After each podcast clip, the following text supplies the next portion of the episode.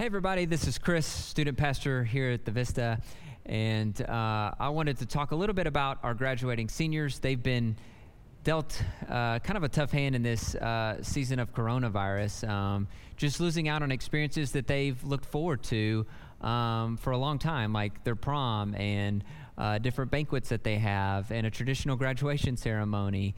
And so, uh, our student associate, uh, a couple of our small group leaders, and I uh, decided to, to go out and surprise them at their homes. We brought signs and gifts uh, to celebrate them and uh, just to let them know that, that we love them, we care about them, and, um, and we're proud of them. So, take a look at this video.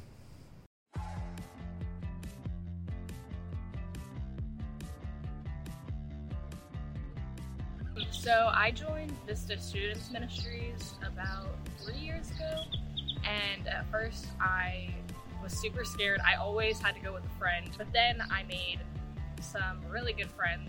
I also had the opportunity to get to lead worship with um, our youth at Vista, and that has been a really special opportunity. And I would see people worshiping uh, on stage, and I always thought it was so cool and such a special opportunity.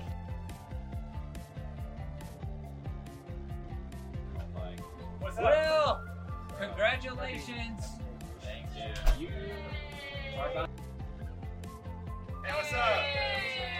We got you uh, some grad, some grad.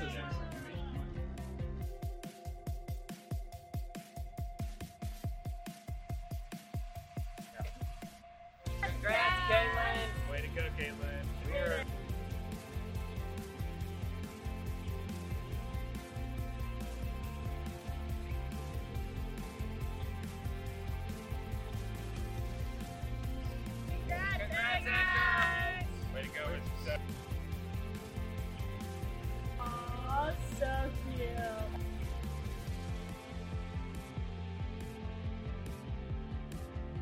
This has meant a lot of things to me. Uh, to start off with my leader Matt, um, he's meant a lot to me. We've been on a few mission trips together, and he's always been somebody that I can uh, I can talk to.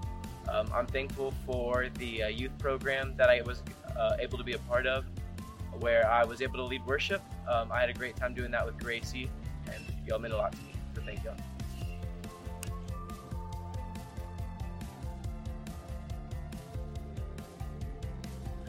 I know what you're thinking. You're thinking these guys are just being lazy because they don't want to drive to Rogers. It's not true.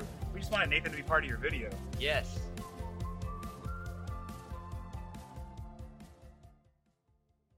Hey, good morning, everyone. Uh, once again, we just want to say thank you for joining us uh, wherever you may be watching or listening from. Uh, we are really glad to have you.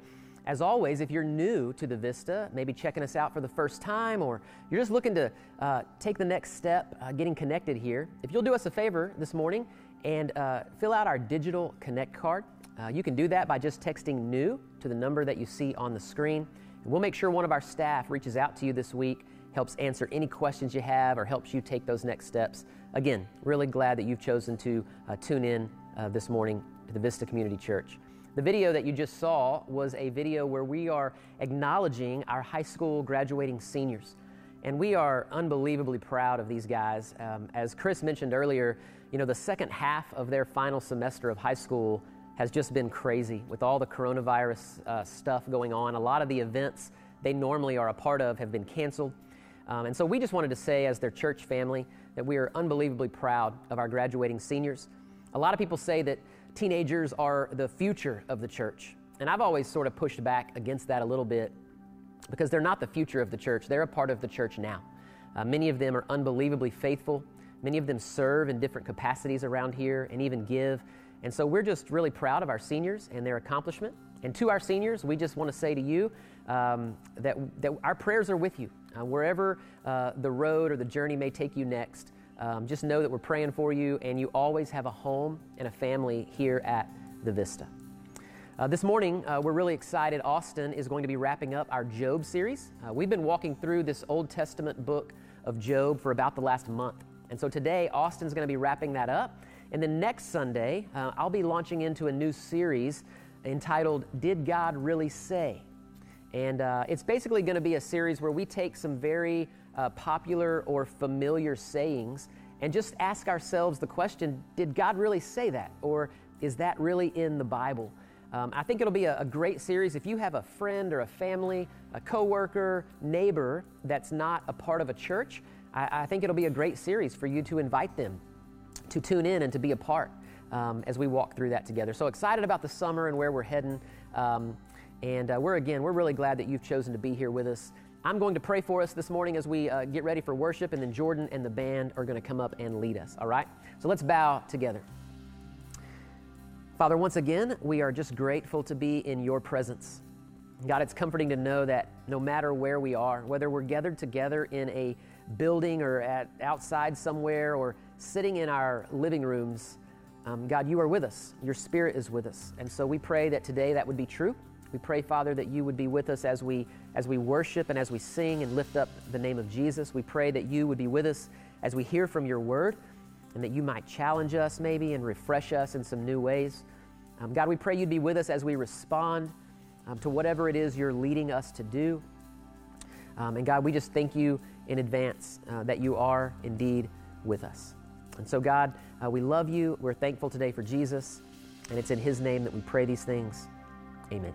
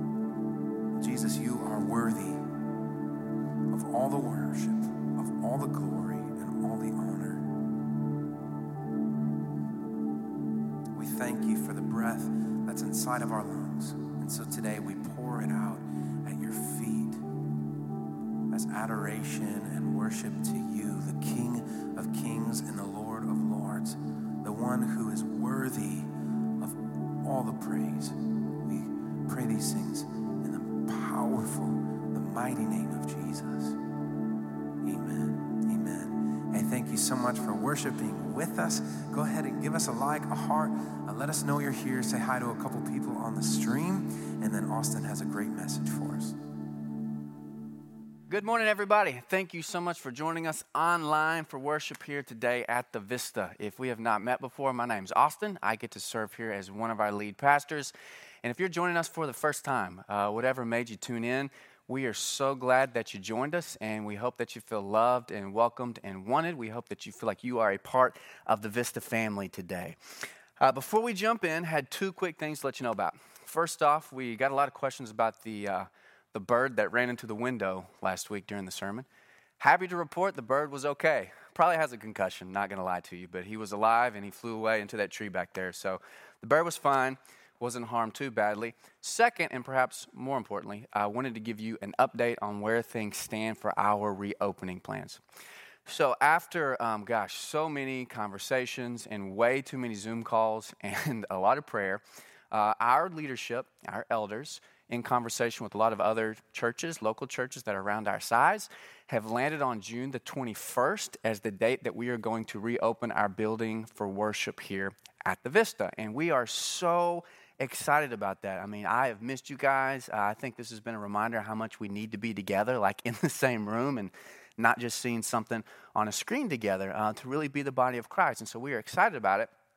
But we also want to make it clear that we will take every precaution to observe all of the social distancing guidelines that we have been asked to uh, by our state and local health officials and authorities. And so that means a number of different things. It means services will be capped at around 250 people. Uh, it means that we'll probably have some sort of RSVP system. The services will feel a little bit different. And so just know that while we are very excited to gather, we will be taking every precaution to gather as responsibly as possible. Now, I know that you have questions, you know, questions about like, what are the services going to be like? Uh, do I need to wear a mask? What's going to happen with kids? How do I RSVP? Those are great questions. Over the next few weeks, I promise we will be over communicating answers to all of those questions. And so just be patient. know that a number of videos are coming out here in the next few weeks where we will do our best to answer all your questions and let you know exactly what it is that we will be walking back into. And then finally, and most importantly, um, just wanted to again remind you that we have a really unique opportunity right now. Because, uh, you know, if you've like watched the news or just had a single conversation with someone or just logged on to Facebook, honestly, bless your heart, um, everywhere we look and listen, people are yelling at each other and blaming each other and criticizing each other. You know, you're being too cautious. Do you not trust God? Or you're being too reckless. Do you not love humanity? And it's honestly disgusting and it's gross. And maybe even more than that, it's just really exhausting at this point. And, and y'all, um, just trust me as your pastor, we have such a unique opportunity to show the world that Jesus makes a difference a difference in how we treat each other, you know, a difference in how we walk through the world each day. And so, if we, instead of wasting all this energy on criticizing people and blaming people and asserting our rights and our preferences and our nasty opinions about this, that, or the other, if instead we use that energy to understand and be patient and be selfless instead of selfishly asserting our rights and privileges, we're going to show the world that Jesus makes a difference. Right? And that's what we're here to do. And it is a unique opportunity. So, whatever road we take, if we take it with that attitude, we're going to show the world something really special. And so let's please hold each other accountable to do that and walk that way together. All right? So June 21st, we're excited. We'll be cautious. Most of all, continue to be selfless and patient. So today, we. Uh, we come to the end of the road in our series called Beautiful, Terrible World, a series where we are journeying through the book of Job. And so today we come to our, uh, our series finale. Now, Job, Job is a blameless man whose life was ruined for no apparent reason. And so he demands an explanation from God for why this happened. And when God finally shows up in a whirlwind, right? Subtle little flex there on God's part. God's showing off a little bit. God shows up in the whirlwind, but God does not give Job an explanation. Rather, God offers Job an invitation into a much bigger world. Now, God shows up in the whirlwind, puts his, uh, his almighty arm around Job's shoulders, takes him on a journey through space, a journey through time, invites Job to understand that he is neither everything nor is he nothing. Right? He invites Job to understand that the universe does not revolve around him, it doesn't revolve around humans, but also invites Job to understand that he's not nothing. He's very precious in the eyes of his Maker. Right? And so Job has been demanding a response. he finally gets one from God. And so now it all comes down to this how is Job going to respond to what he has heard from God? And so we'll be in Job 42, and we will read verses 1 through 9. We'll start out with verses 1 through 9. Job 42, very last chapter in the book, verses 1 through 9. then Job answered the Lord and said, I know that you can do all things, God, and that no purpose of yours can be thwarted or resisted. So who is this that hides counsel without knowledge? Therefore, I have declared that which I did not understand, things too wonderful for me which I did not know. So hear now, and I will speak. I will ask you, and God, you will instruct me. I have heard of you by the hearing of the ear, but now my eye sees you. Therefore, I retract and I repent in dust and ashes. Now it came about after the Lord had spoken these words to Job that the Lord said to Eliphaz the Temanite, My wrath is kindled against you and against your two friends because you have not spoken of me what is right, as my servant Job has. Now therefore take for yourselves seven bulls and seven rams, and you go to my servant Job and offer up a burnt offering for yourselves, and my servant Job will pray for you. For I will accept him so that I might not do according to your folly, because you have not spoken of me what is right, as my servant Job has. So Eliphaz the Temanite and Bildad the Shuhite and Zophar the Naamathite went and did as the Lord told them, and the Lord accepted Job. All right, Job 42, verses 1 through 9. so, the last chapter of Job can be interpreted in two basic ways, and it really all comes down to verse 6, the last words that Job speaks in the book of Job. He says, Therefore I retract and I repent in dust and ashes. And so, what exactly is Job saying here? Well, according to one interpretation, Job is basically uh, you know, he's apologizing for his presumptuousness and telling God that he should have never questioned God in the first place. Job's like, God, my bad, you're God. I'm not. I should have just accepted my suffering and devastation and never said anything to you. Let's just pretend like this whole thing didn't happen. And the problem with this interpretation is that it really can't make sense of what happens next in verses 7 through 9, right? God turns to Job's friends Right, these friends who have spent the entire book telling Job that he can't talk to God like that. These friends who have spent the entire book telling Job that God cannot be bothered to answer some puny little human like Job. God turns to those friends and he says, My wrath is kindled against you, not Job, you, because you have not spoken of me what is right, as my servant Job has. Right? And so, in this just delightful turning of the tables, right? God turns to Job's friends and they discover that God's not angry at Job. Right? They've spent the whole book telling Job that God has to be angry at him, but rather God is angry at Job's friends. And why is God angry at them? Well, because they have spoken falsely of God. How have they spoken falsely? Well, they've said God gives everybody what they deserve in this life, which isn't true. And then they've said that God is too great to be questioned by a human, that Job should be ashamed of himself for saying all this stuff, which also isn't true. And those of you who know me a little bit know that this is um, a very important part of my personal story of faith. Uh, because as long as I can remember, uh, I have had a very, uh, a very curious and questioning faith. I remember being like uh, five years old and asking my mom who would win in a fight between God and Godzilla. And my mom was a very pious, you know, woman, so she, she assured me that, that God would win in any such battle. And I remember being very unconvinced and going, Mom, are you sure? Because like Godzilla breathes atomic fire out of his mouth. Like, what is God gonna do? Multiply some loaves and fishes, make the sun stand still, walk on water? No, thank you. My money is on the big green guy. And there have been numerous moments in my life, man, where um, the doubts and the questions have just come flooding in. And I felt like God is so disappointed in me, you know, for just not being able to have more faith. And there have been numerous moments where I have been really close to just like walking away. You know, walking away from this faith thing, definitely walking away from being a pastor because I was just so tired and filled with resentment.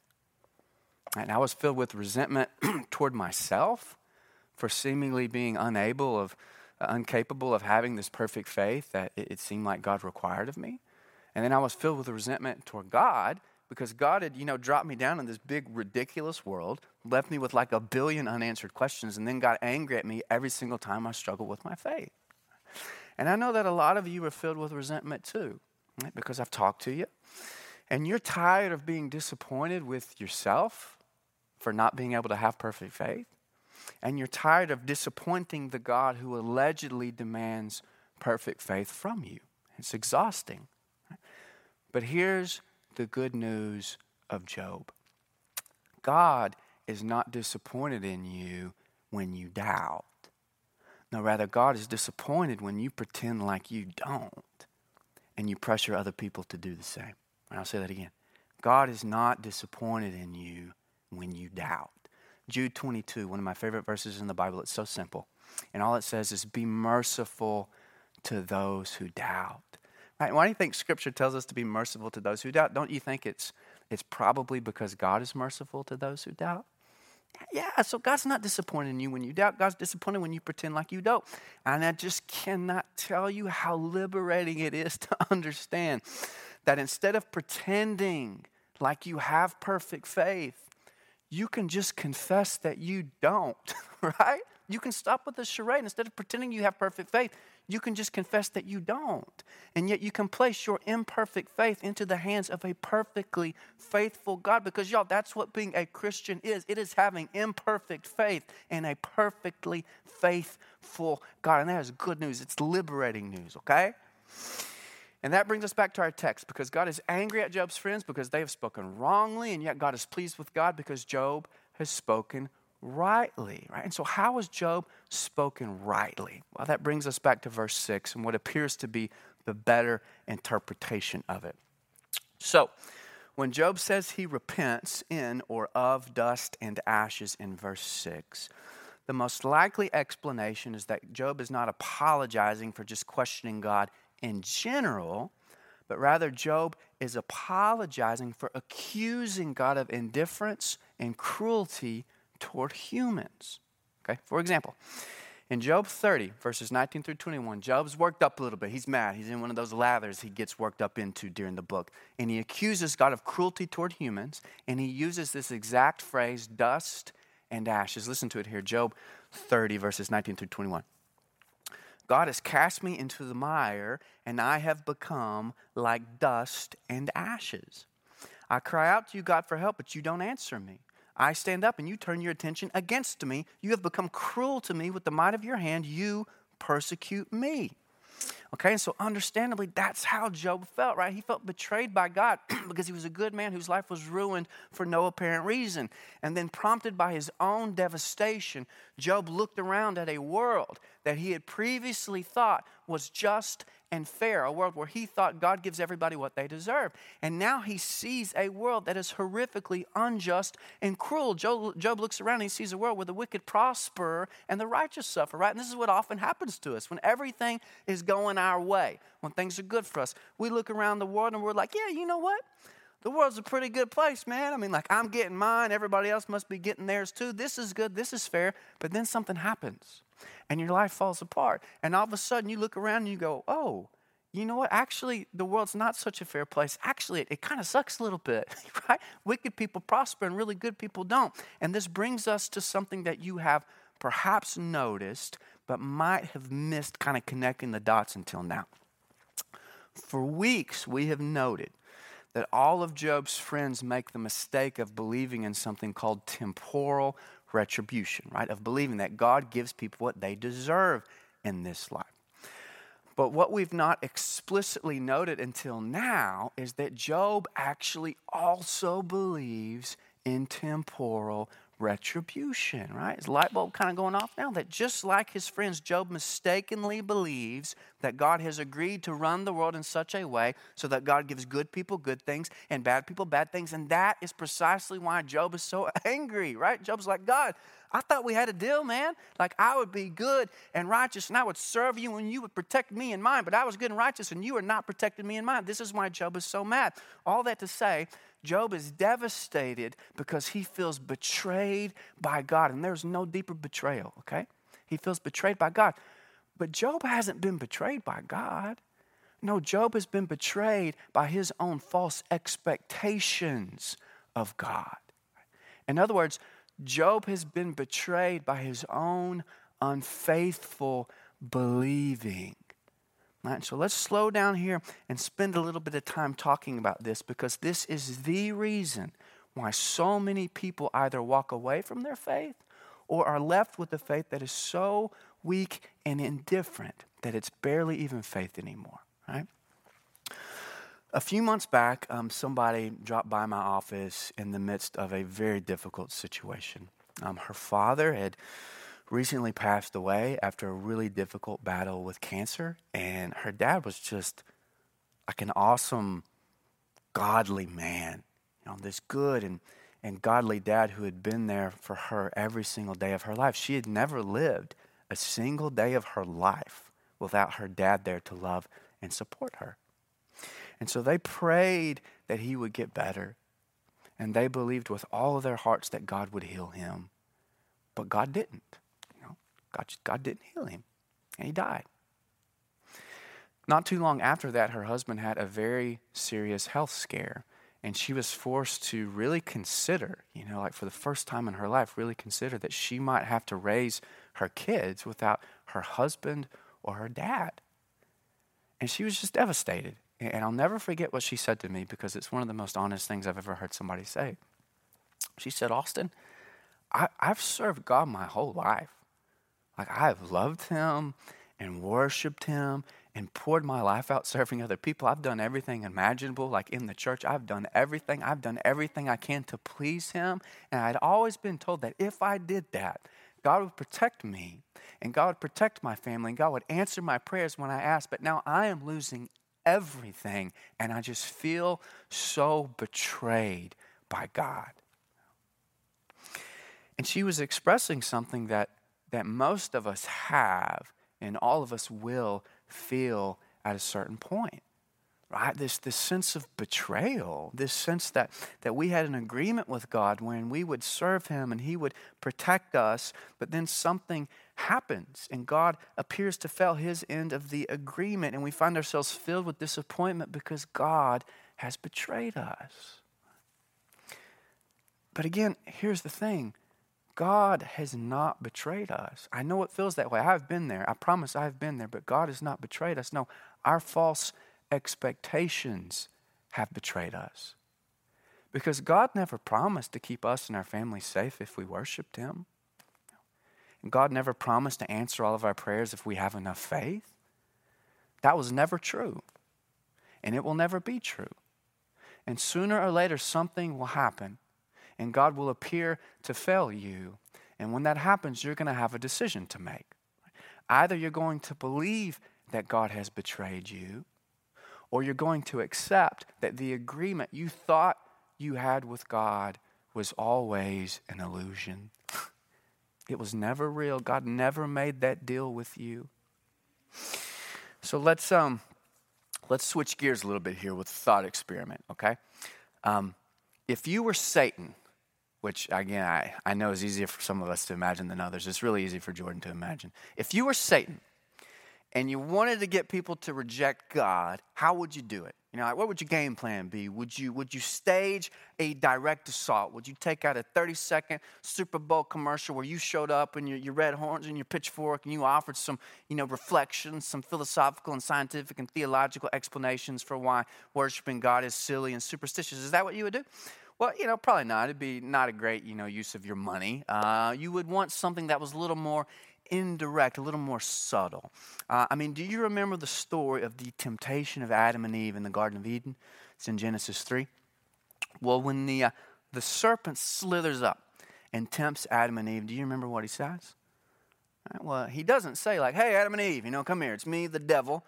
Um, we all know worshiping God is silly and superstitious, so here's an idea. How about you worship me, the devil, instead. How does that sound? Right? It probably wouldn't have worked. There are not a lot of people who are like looking to worship the devil. There's a small handful of them, I am told.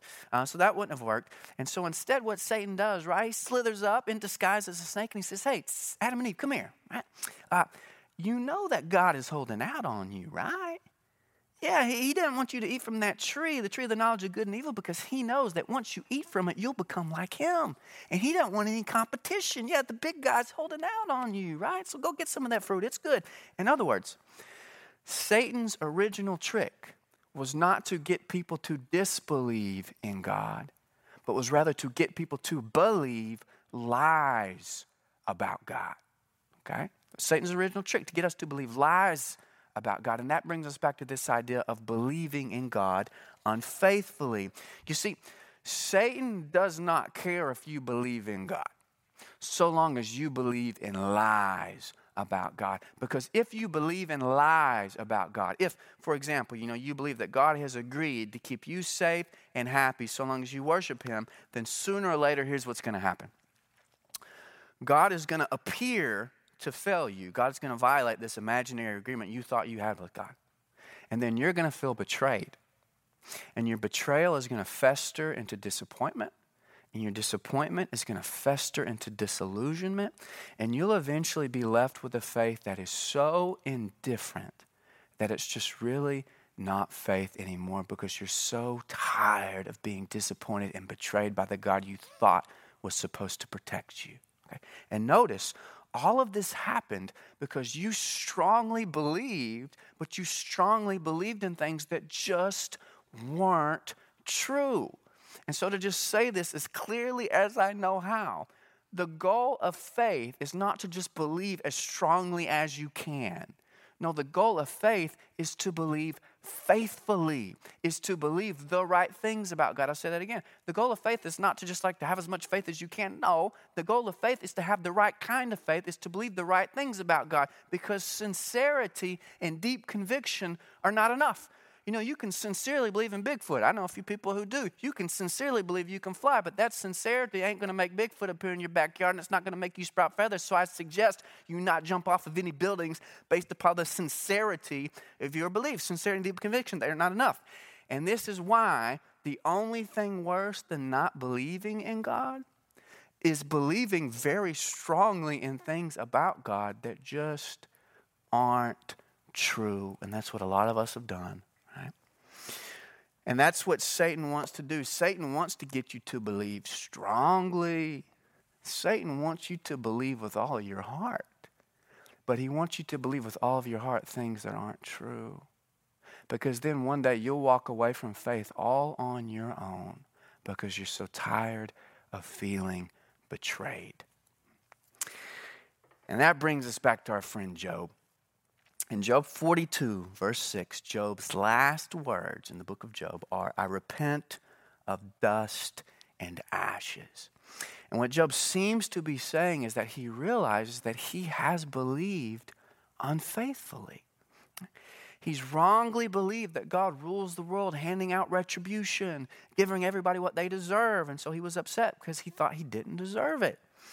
But now he understands that retribution is not the rule that rules the universe. That God does not give everybody what they deserve in this life. That the world is a wild place and that God has purposes in the world beyond the safety, comfort, and happiness of humans. But instead of accusing God of indifference and cruelty for creating this world, Job finally accepts it.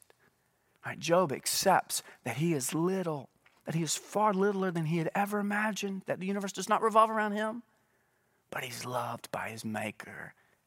Job accepts that he is dust, but he's not ashes. Right? He is dust that has been created in the image of God. Job finally accepts this world that God has made and his place in it. And that brings us to the very, very end of our story. Okay, Job 42, verses 10 through 17, the very end of our story. So the Lord restored the fortunes of Job when he prayed for his friends, and the Lord increased all that Job had twofold. Then all his brothers and all his sisters and all who had known him before came to him, and they ate bread with him in his house. and they consoled and comforted him for all the adversities that the Lord had brought on him. And each one gave him one piece of money and each a ring of gold. The Lord blessed the latter days of Job more than his beginning, and he had 14,000 sheep and 6,000 camels and 1,000 yoke of oxen and 1,000 female donkeys. He had seven sons and three daughters. He named the first Jemimah, and the second Keziah, and the third Corinne, Hapuch. In all the land, no women were found so fair as Job's daughters, and their father gave them inheritance among their brothers. After this, Job lived 140 years, and he saw his sons and his grandsons four generations. And then Job died, an old man and full of days. Right? So, if you were to lose everything, and all 10 of your children, I know it's hard to imagine having 10 children. I think only the Tuckers were close to that. So, if you lost everything, and all 10 of your kids, right? And then God were to, you know, show up and be like, hey, you know, that was that kind of got out of hand. Um, I feel really bad about that. So here are 10 new kids. Are we cool now?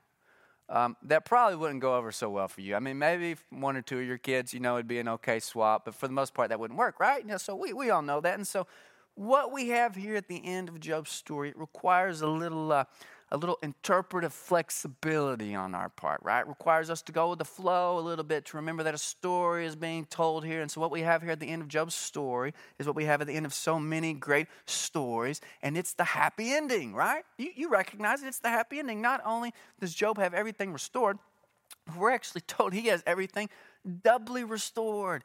He gets twice as many camels and twice as many sheep, and he gets 10 new children, right? Which I guess means he and his wife, they they kind of patched things together after she told him to, to curse God and die, and he called her a foolish woman. They went to the marital counseling, man. They hung in there. They had 10 new kids, and his daughters are the fairest daughters in all the land. And Job dies an old man full of good days. And it all just sounds a little bit over the top, right? You can admit it. It does. You know, it, it sounds a little too good to be true. It sounds a little bit like a fairy tale. It's okay to admit it, it does. But let me tell you another story that sounds like a fairy tale. So, at the very center of Christian faith, there's the story of a God, the God, the infinite God, who becomes a man, lives a fully human life, and then dies a God forsaken death. And that should be the end of the story because that's, that's kind of the end of every story, right? Uh, you die, the end. Um, no matter who you are, no matter where you go in this life, that's where every single human story ends. You die, the end. But then something unexpected happens. Early in the morning, a stone was rolled away from a soon to be empty tomb because Jesus of Nazareth came strolling out of that tomb having conquered Satan, sin, and death. And having conquered Satan, sin, and death, he's been raised up by his Father to an indestructible life that he's even now pouring out on all the sons and daughters of God. And so here's where our story ends the world is a beautiful and a terrible place. Your life is going to be filled with soaring joys and profound sorrows.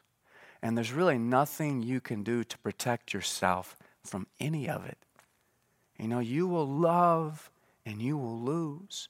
and your heart will be full and it will be broken. And then one day, eventually, you will die. And that should be the end.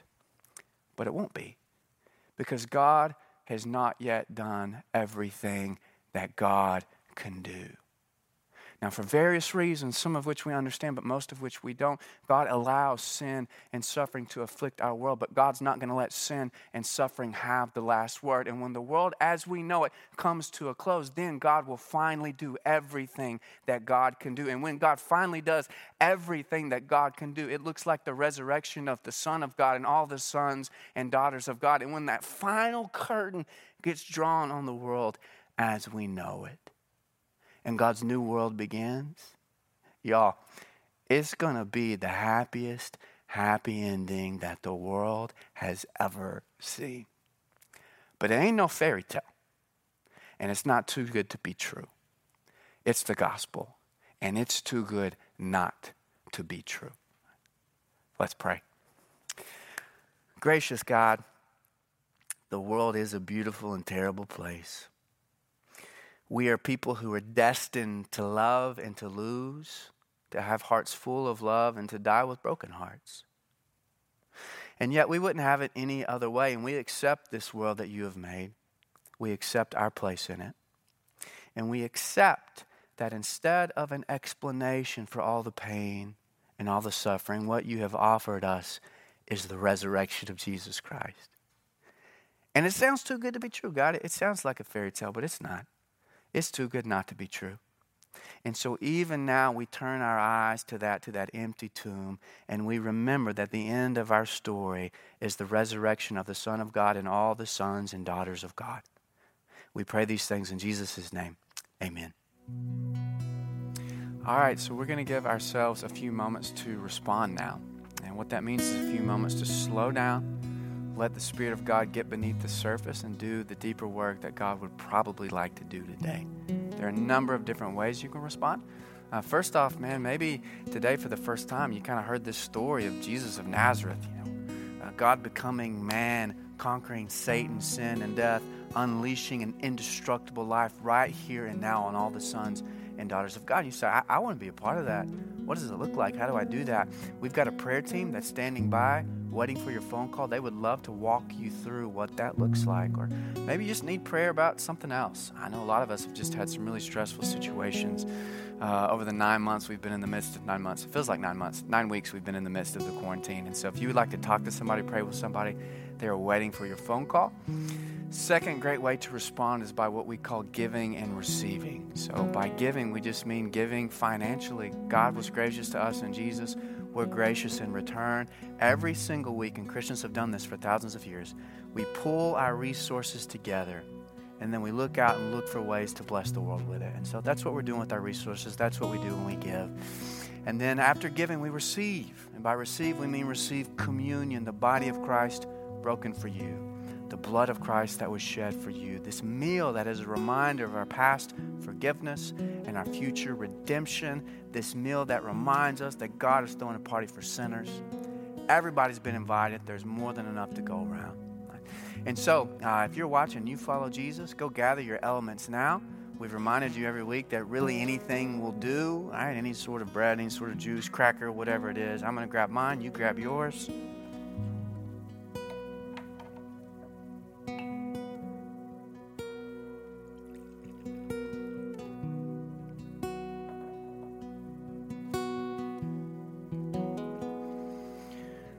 Right, the family, this is the body of Christ that was broken for you, and this is the blood of Christ that was shed for you. So take and eat a free gift of your Maker, a visible, tangible, physical reminder of the love of God that has been poured out for everybody in Jesus Christ.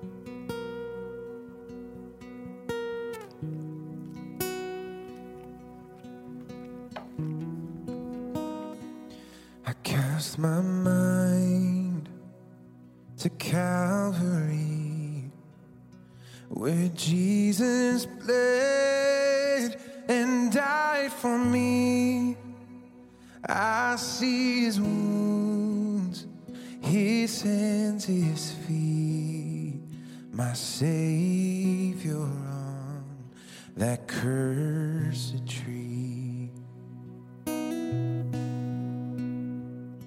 His body bound and drenched in tears, they laid him down in Joseph's tomb, the entrance sealed by a heavy stone.